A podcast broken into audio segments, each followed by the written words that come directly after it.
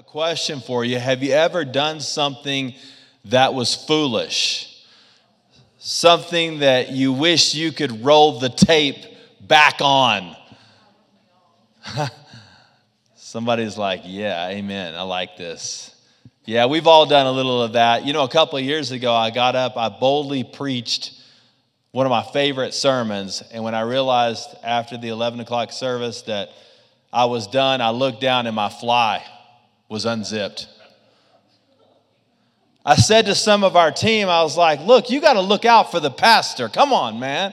They're like, Pastor, we didn't want to embarrass you. And I'm like, well, what's worse? One dude whispering in my ear before the worship experience, or a whole crowd of people in a room full of video cameras observing my foolish mistake.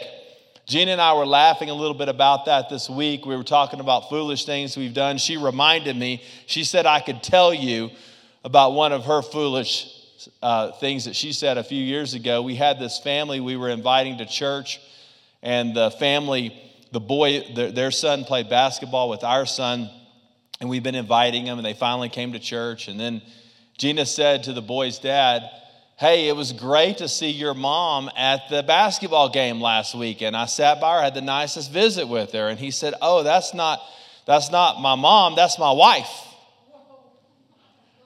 They never came back to church. I don't know.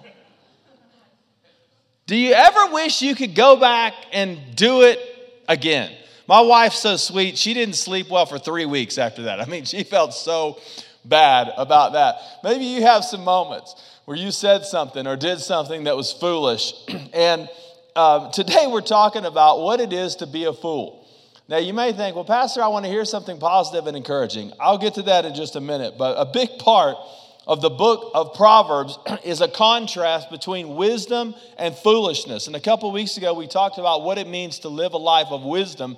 Today, I want to talk to you about how to be a great fool, how to really mess your life up.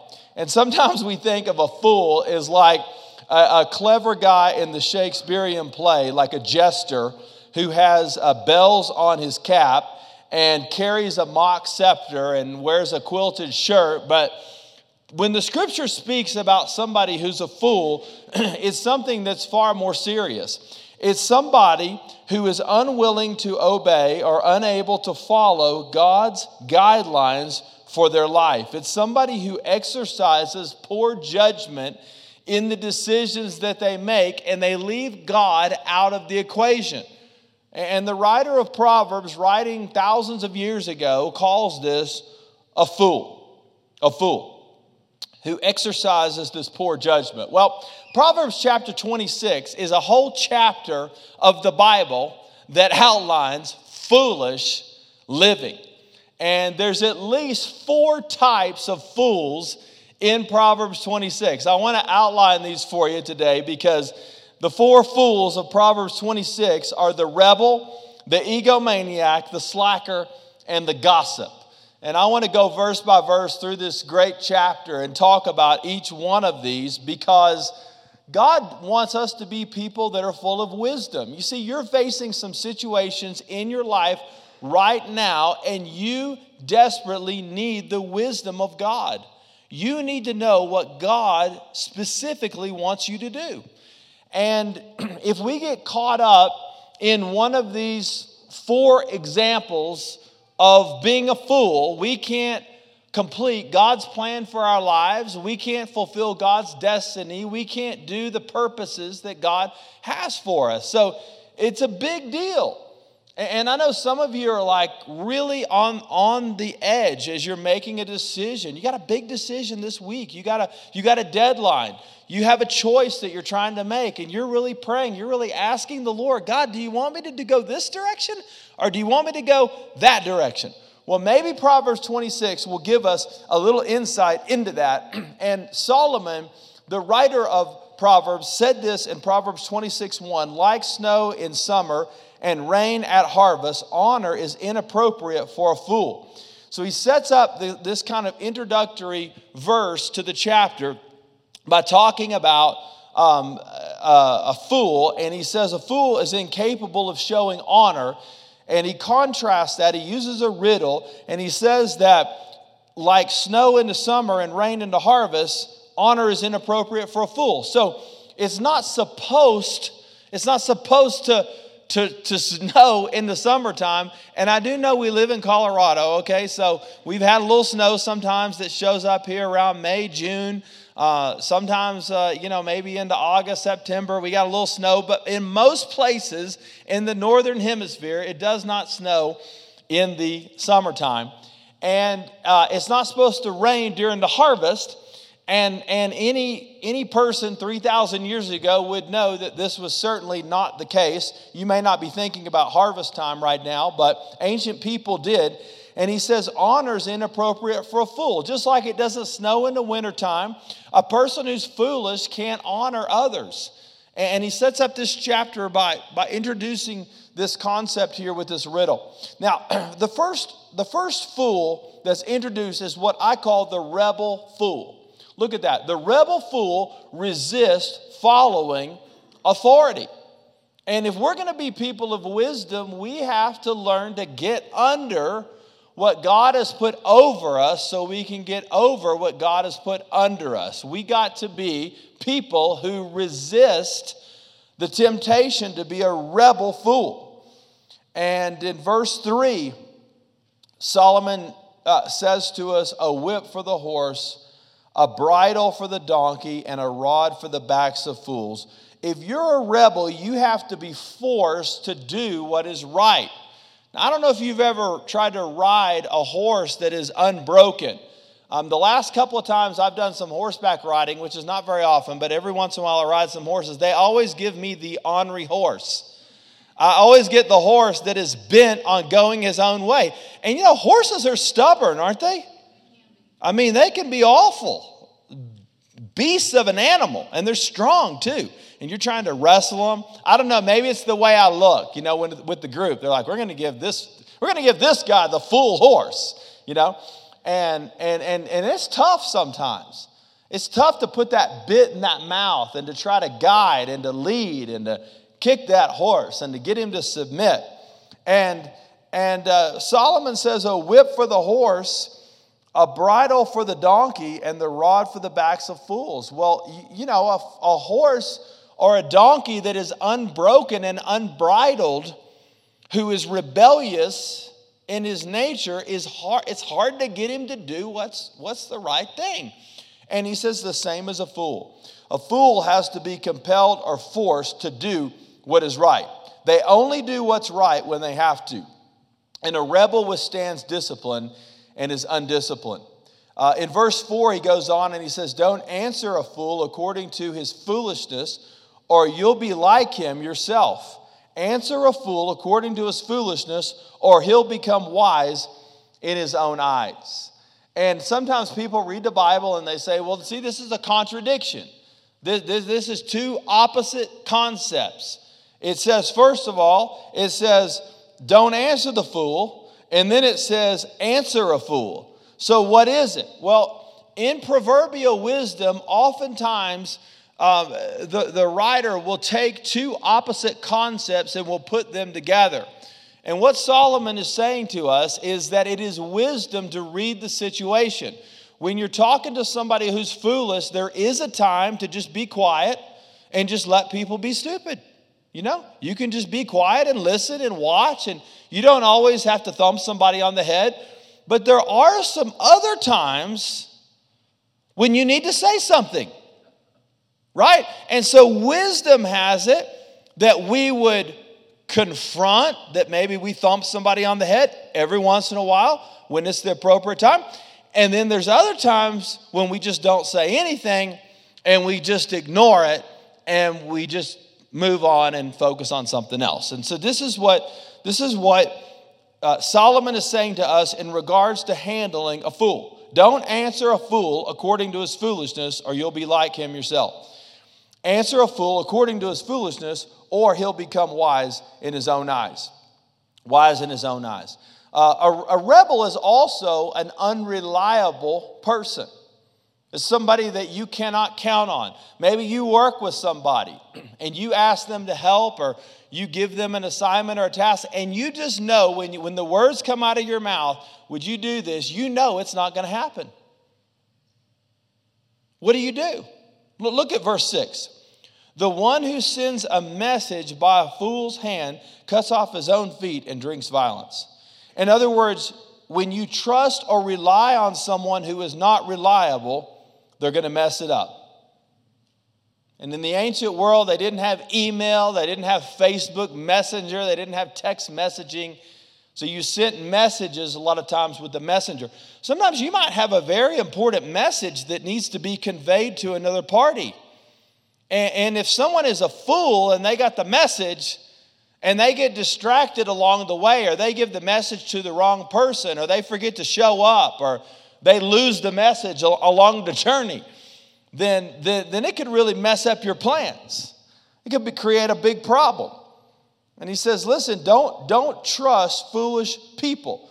Uh, somebody who's a rebel uh, is unreliable. You can't rely on them. And he also says rebels are stuck in negative patterns. Now look at this. As a dog returns to his vomit, so also a fool repeats his foolishness. Now, do we have some dog lovers here? Anybody relate to this? Anybody got a dog? Do dogs do some silly things sometimes? Yes, that's true. dogs do. And he says, rebellious people are like dogs that return to the vomit. In other words, it's hard to break patterns that we have had for years and years and years. It's hard to break negative patterns in our life. And there's just something about going back to what's familiar, going back to what we have always done before. Maybe, going back to what we've even seen our family members do. You know, maybe you're, you have a family history of addiction and, and, and you struggle with some addiction issues, and, and you just go back and repeat the pattern that you've seen from previous generations. Or maybe it's patterns of thinking. Maybe you lack self confidence. Maybe you lack courage and strength. And you've always been insecure and you've always doubted yourself tremendously. And so when you get into a hard place, you, you, you, you play the tape back and, and you're, you're like a dog going back to the vomit because it's hard to change. It, it, it's hard to do something that's different. And the same is true with a rebel. Somebody who has a pattern of rebellious living, it is hard to change. In fact, most people in their life don't change very much. That sounds kind of sad, doesn't it? It really is true, though. I mean, most people do what they've always done. But you know what? We got some great news today because with the power of Jesus, we have the capability to experience powerful and significant change in our life. And we don't have to be the dog that goes back to the vomit, that thinks and does what we have always done before, because we have the power of Christ. So we don't have to live in this rebellious pattern. You know, I've, I've always done this, I've always thought this way. Uh, teenagers, it's so much better to get into a positive pattern of living under authority rather than living a rebellious life and then trying to change it later. Lot harder. Lot harder. You know, sometimes when you're 16, 17 years old, it's easy to think, I want to do the opposite of everything that my mom and dad tell me to do. You know, if they tell me to go to the left, I'm going to go to the right. That's the way it is. But we establish these patterns in our life. And then when we wise up and we see the error of our ways, it's hard to unwind all of these, all of these old, old patterns, all of this old going back to the old vomit. It just gets really difficult. What if we just submitted to God and to authority in our life from the beginning? Instead of establishing the, these really, really destructive patterns, what would it be like? People who are rebellious are not teachable, they don't listen. Adults can be foolish and rebellious too. That's why some people bounce from job to job to job because people can't get under authority. Sometimes people will bounce from church to church to church because they cannot get under authority. We have that rebellious spirit about us. Well, what is the remedy? Um, God wants us to submit to Him. Uh, the remedy is submitting to God. We need God in our life. God is the moral compass of our lives. God gives us a true north when we're not exactly certain what is right and what is wrong. And we see in our country the rise of atheism and agnosticism. In fact, uh, in 2003, about 11% of the people in our country identified as no religious orientation, atheist, agnostic, or no religion. And then in 2018, that's 15 years later, that number had spiked to 21%. And that's been a few years ago. I'm just kind of guessing, I'm throwing this out, that probably a quarter of our country does not believe in God or is an agnostic, atheist, or, or has no religious affiliation. And you may think, well, Pastor, what difference does that make? Well, it makes a big difference. And, and according to the Proverbs, the wisdom of God is critical for us in making decisions. If we don't even believe that God exists, or, or we have no idea who God is, then how do we have a moral compass? How do we know what is right and what is wrong? How do we know what is truth and what is error? How do we know what is good and what is bad? And sometimes people will say, well, you know, I can be a good person, but I don't have to believe in God. Well, how do you really know what's right and what's wrong? Because what, what you think is right may be totally different from what somebody else thinks is right. So one person thinks that cheating a little bit's okay, and another person thinks that lying a little bit is, is okay, and another person has this version of whatever it may be. And it creates a moral confusion in our culture, and we wonder why do we have so many conflicts? Why do we have so many problems? Why do we have so many, so many social issues that can't be resolved? A lot of the root of that is that we don't have the fear of God. We don't have a compass. We, we don't have a direction. And, and we're fooling ourselves and we're rebelling against the standards and the teachings of God because we're resisting His authority in our lives. It creates huge problems. Uh, Solomon moves on and he, he not only mentions the rebel who resists following authority, but he misses, mentions the egomaniac who, uh, who values their own ideas more than God, more than God's ideas. And look at that in verse 12. Do you see a person who's wise in his own eyes? There is more hope for a fool than for him. Now, to be wise in your own eyes means that that you believe your version of the truth is more significant than what God says. You believe that what your opinion is is superior to what everybody else says. I'm wise in my own eyes. In the book of Judges in the Old Testament, there was mass chaos among the people of God, and one of the commentaries in the book of Judges is that everyone did what was right in their own eyes.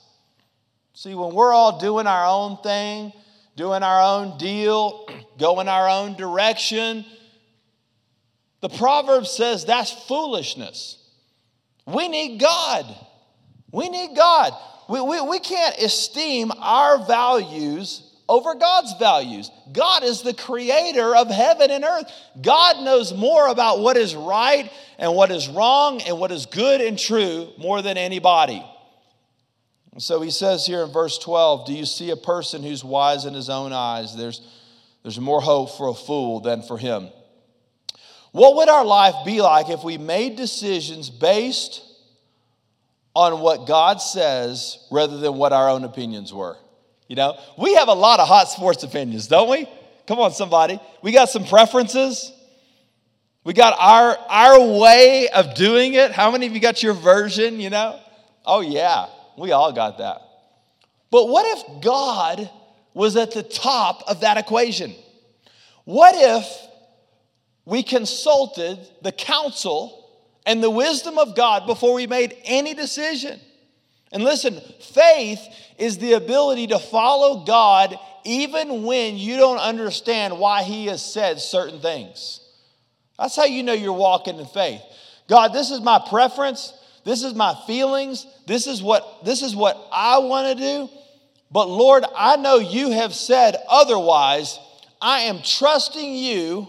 I'm going to do what you said, Lord, even though it kind of rubs against everything that I want to do. I am trusting in you. The Bible calls that wisdom. Wisdom. That, that, that's strength and vitality. And by the way, the blessings of God flow from wise living. You see, a lot of times we want to have we want to have the blessing of God, but we don't want to live by the wisdom of God. If you want the hand of God to bless your family and to bless your life, follow what God has said. Don't be a fool. Now, there's a little bit of folly in all of us because there's a tendency for us to all think we got it going on and we know what's right, you know? You know, do we pray before we make critical decisions? Do we examine Scripture before we make significant choices? Are we living under the authority of God or are we wise in our own eyes? Now, have you ever tried to work with somebody who thought they knew the answer to every single situation? Right in their own eyes. Have you ever been married to somebody? Come on, don't, don't elbow somebody. Have you ever been married to somebody that thought they knew what was right every time? What they did what was right in their own eyes. Um, the egomaniac is a person who is bold, conceited, cares only about self, is self exalting, promotes his own thing, has trouble working with a team, is arrogant, knows the answer to every solution, and, and a lot of times the egomaniac has some leadership ability, but it's tainted by all of the all of the hot opinions that this individual has, and, it, and it, it's called foolishness. She's often the driving force between divisions in the office, in our communities, in our schools, and in our churches. You know, sometimes foolish living can creep even into the house of God. And we have to be careful to, to, keep, to keep foolishness and to keep foolish living and choices apart from the house of God. We don't want, we don't want the house of God to be run foolishly. We want the wisdom of God, don't we? Sometimes it can even happen in a church. What is the remedy? Well, eh, the remedy is, is humility and seeing how much I need Jesus. You know, that's wisdom. The person who says, I am desperate for God's help, guess what that is? That's wisdom. Foolishness. I have all the, I have all the answers. I got all the solutions. I know exactly what to do by myself. Wisdom. I need God to lead me and direct me. Foolishness. I don't need God. I got experience. I'm sophisticated. I'm intelligent. I got connections. Do you see the difference? We need, we need Jesus, man. Daily, I need to be asking God what his plan is for his help, and I need to be telling him, God, I need your intervention. God, I need your leadership. God, I'm in over my head. Lord, if I don't have you directing and leading me, I absolutely don't know what to do. Wisdom, wisdom, wisdom. Woo. So there's the egomaniac, but there's also the slacker. The slacker fool looks for the easiest way to get by. I mean, what is the least I can do to kind of slither on by? What's the lowest grade I can make? I grew up watching some slacker movies. Do you guys ever watch slacker movies? I'm talking about Bill and Ted's Excellent Adventure. Did you ever see that masterpiece? Wayne's World, The Breakfast Club, The School of Rock. That was Jack Black's greatest movie, I think. That was his greatest, uh, greatest, uh, uh, his greatest contribution to film. He's the lazy rocker that wants to sleep all day and then play music at night. But the greatest slacker movie ever is Ferris Bueller's Day Off. Did you guys see that? I am a proud Gen Xer. I will just confess that to you today. I, I love being Gen X. I mean, I'm, I'm proud. Ferris Bueller's Day Off came out at the movie theater, you know, just in the last couple of months, and I thought, we need to culture our children. So I took my teenagers to the movies. We went to the movie theater down the street here, and we went and saw Ferris Bueller's Day Off. It's from 1986, but, you know, I was like, my kids, they just need to be introduced to some of the finer things in life. Ferris Bueller's Day Off is like, it's a great film. It's about a guy who skips school. This is what every high school student wants to do skip school with your best friend and your girlfriend in a Ferrari. Is there any great, did you always want to do that and maybe never had the courage? Yeah. I thought about it, but I didn't know anybody that had a Ferrari, so I don't know. So it's a great film. It's all about being a slacker. Well, Proverbs challenges us to not be lazy. You see, the problem is we struggle with the love of ease. You know, there, there's kind of a part of us that wants to do what's easy. Why do I want to do something that's hard? I want to do something that, that, that's pleasant. Sometimes following the Lord, sometimes following God's wisdom in your life is a challenge. Sometimes it's hard. Sometimes it's difficult to do what is right. Sometimes there's a cost that's involved, but we love what's easy. So sometimes it's easy to fall into negligence or to fail to give effort, to miss deadlines, to disregard responsibilities. One of the values of Edge Church is excellence. We want to raise the bar in our church culture. We want God to have the very best. That's why, if you're on one of the serve teams, we want you to be here early. If you're teaching in the kids' ministry or the youth ministry, we want you to learn your lesson. If you're playing in the band, we want you to know the notes. You know, we want to give God what is our best. We don't want to, we don't want to be sloppy. We want to have a standard of excellence. We want God to have the very best that we have. Now let's look here at verse 13. Let's see what Proverbs 26 says to us. The slacker says, There's a lion in the road a lion in the public square. A door turns on his hinges and a slacker on his bed. The slacker buries his hand in a bowl, but he's too weary to bring it to his mouth. In his own eyes, a slacker is wiser than seven who can answer sensibly. Now, there's a lot to unpack there, but I love verse 13. Look at it again. There's a lion in the road in the public square.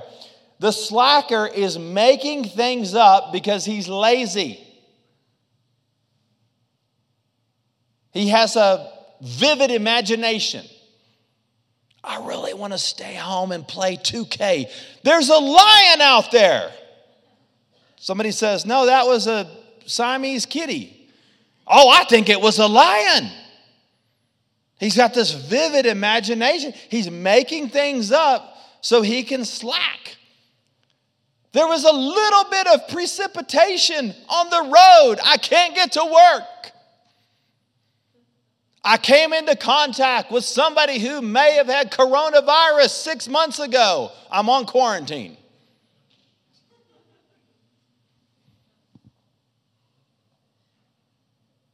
There's a lion in the road. There's a lion in the public square. And then he says the door turns on his hinges and a slacker on his bed. In other words, the slacker, the slacker doesn't go anywhere. You know, just like a door on a hinge, it just swings. Okay? So the slacker's in bed and he turns this way.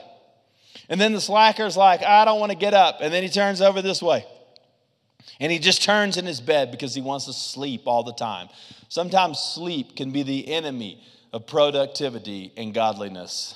Do you see it? And then in verse uh, 16 in his own eyes a slacker.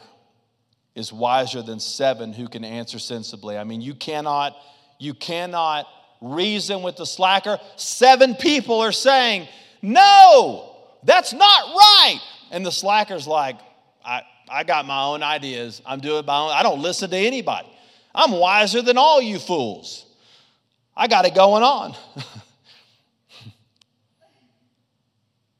but look at verse 15 again. The slacker buries his hand in a bowl and he's too weary to bring it to his mouth. I mean, he can't finish what he's trying to start. See, slackers start things, they can't finish them. That's why people go from diet to diet to diet. And sometimes our time with God is like that. You know, we, we start having that daily prayer time and reading scripture, and then we do that for a week, but then we get distracted and, and, and we get our hand in the bowl, but we can't pull the we can't pull what's in the, the bowl out and, and, and, and put it to our mouth because we have a we have trouble finishing and and and we slack. Uh, the sluggard doesn't finish what she starts. He has this vivid imagination. He doesn't listen to counsel, just on and on and on. You know, it's easy to be lazy. You know why? Because we can actually be busy and be lazy. Did you know that? Sometimes we look at our schedule and we're like, I'm so busy. You can fill your calendar up with a hundred thousand different things just because you are doing this on the treadmill of life doesn't mean that you are being responsible or doing what God has purposed for you to do. You can be busy doing silly things. Busybodies do what they like to do rather than what they need to do. You know, maybe your boss says to you, I need you to get these four things done, and you pick the one that you love to do and you focus on that. And even though you know you have responsibility over the other three things, because you're lazy, you just do the one thing that you enjoy. But what you need to do is the other three things. People who, who are wise don't do what they just enjoy doing, they do what they have to do. Do you see it? This is the sluggard. You know, as a parent, it's easy to be a lazy parent because we're living in a time where our kids have more choices and more there's more things that kids can get into today than I think any other time that I, I'm aware of, at least. There's so many paths, so many deceptions, so many traps, so many lies that are out there. Man, if you're a parent today, you have your hands full. And it's hard sometimes to bring up some of the things that parents need to talk to kids about, but it's easier to just let it go. I'll just hope that somebody talks to my kids about fill in the blank and that they kind of figure it out on the way because I don't want to have those hard talks. I don't want to talk about those issues that are uncomfortable and are unpleasant sometimes, and we can kind of abdicate the role of being a parent. Let's don't be lazy parents. Let's be diligent. The remedy is we replace diligence with slacking, and we live by a standard of excellence. Uh, that's why Titus 2:14 says he gave himself for us to redeem us from all lawlessness, to cleanse us for, uh, for himself a people for his own possession, eager to do good works. You see, when you're walking with God, you are eager to do good works. You're not, you don't have time to slack. When you walk with God, it brings a discipline, it brings a focus, it brings a passion, it brings a fire in your life. You're like, God's got too many good works for me to do. I can't be sleeping in, I can't be lazy. God created us for good works, Ephesians chapter 2 says. We are God's workmanship. We're, we were created for good works. So we don't have time to be slackers. I was reading this week that only 1% of people are extraordinarily gifted at something. 1%. Think about that. That's not very many. 1%. It reminded me when I was a kid, I was, my parents were forcing me to take piano lessons, and I was absolutely miserable as a musician. I remember sitting there on the piano bench, my back would hurt, and I would constantly practice, and my teacher would always tell me how much I didn't practice. And I actually did practice, I was just really a bad musician, you know? And so it, it sounded like I didn't practice. And my little brother, who was three years younger than me, who had never had a piano lesson, never read music, didn't know anything about the piano, would sit down and play the song that I was trying to play by ear. And then we would go to piano lessons, and the teacher, when he started a little bit later, the, the, the, the teacher would commend him for practicing, even though he never practiced and would rebuke me for not practicing, even though I practice all the time. What was the difference? He was gifted and I wasn't.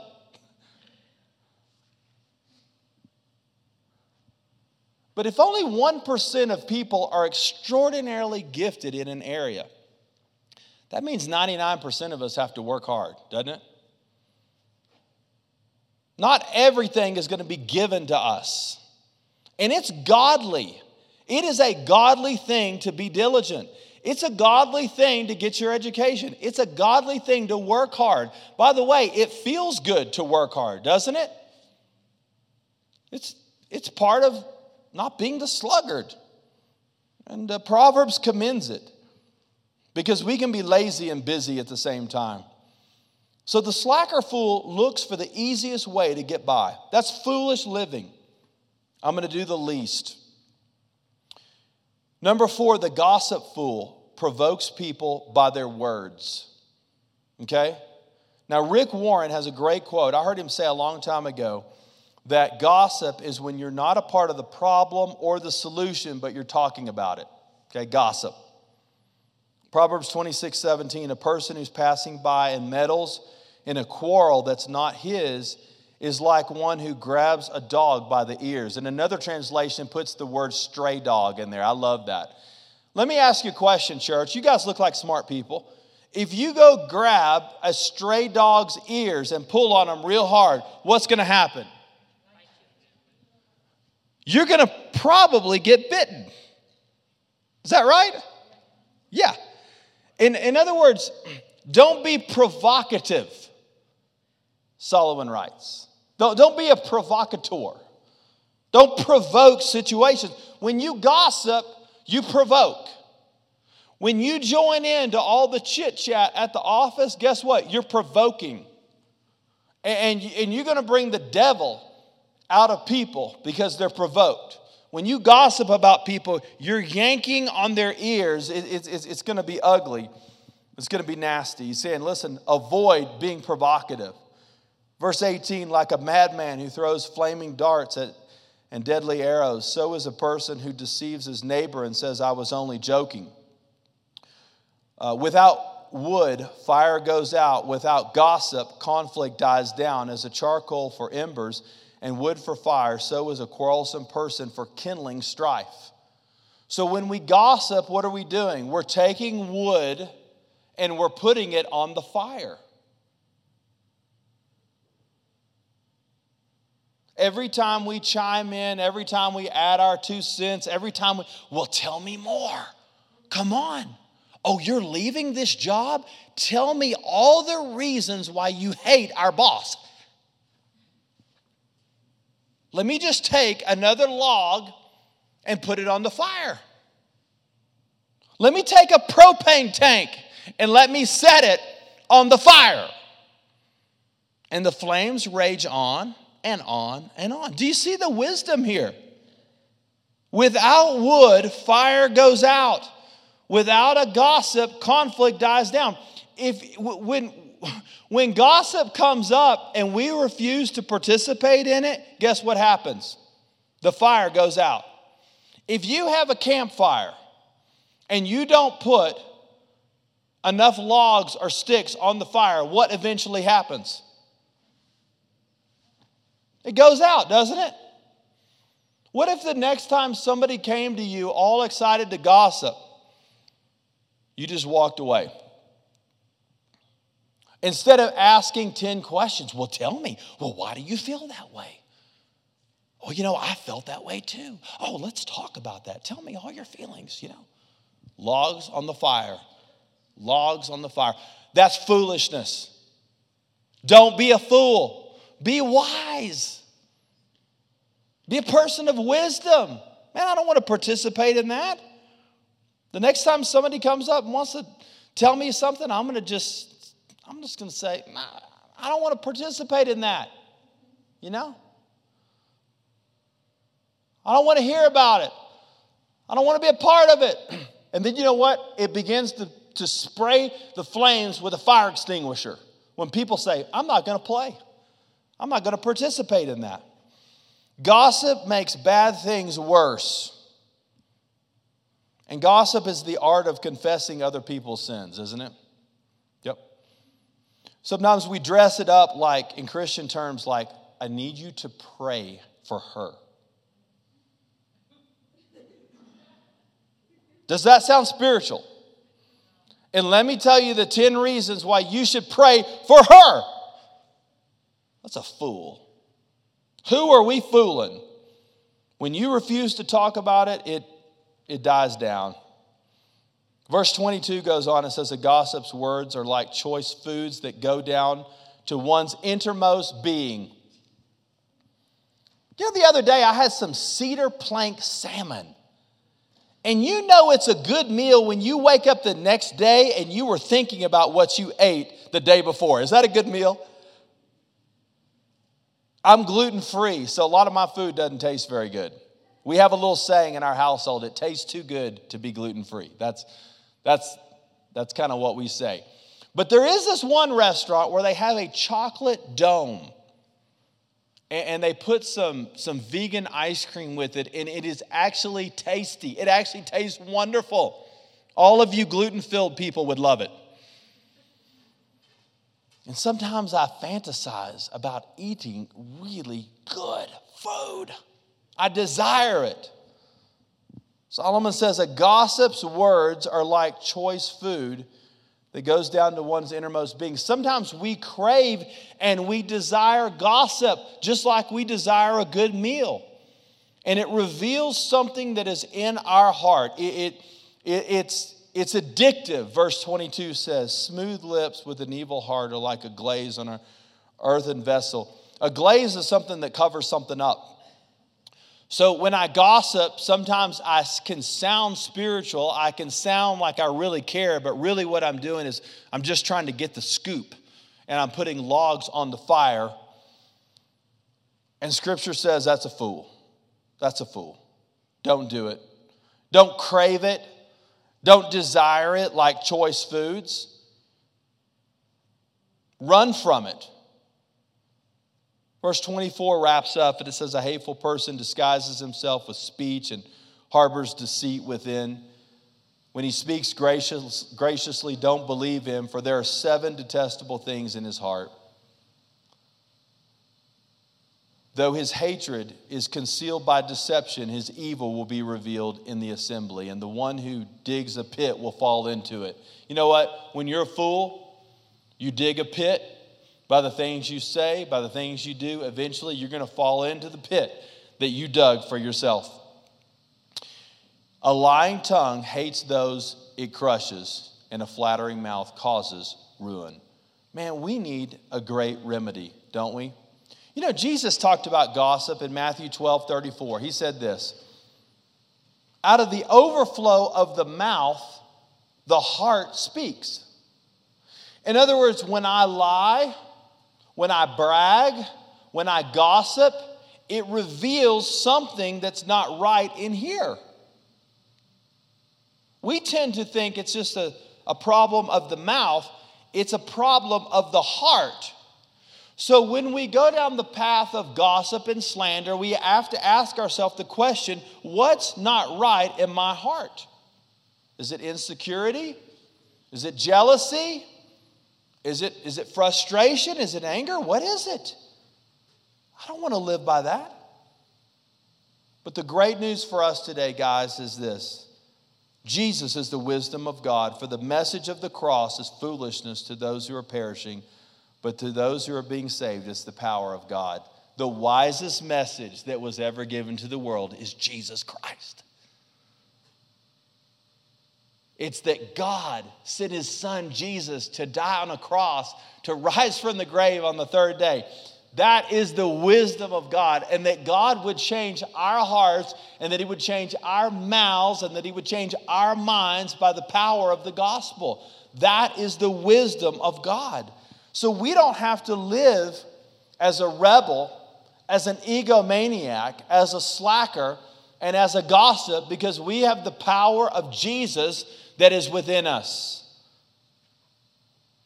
And we can choose today to walk in wisdom and to walk away from folly. Would you pray with me for just a minute?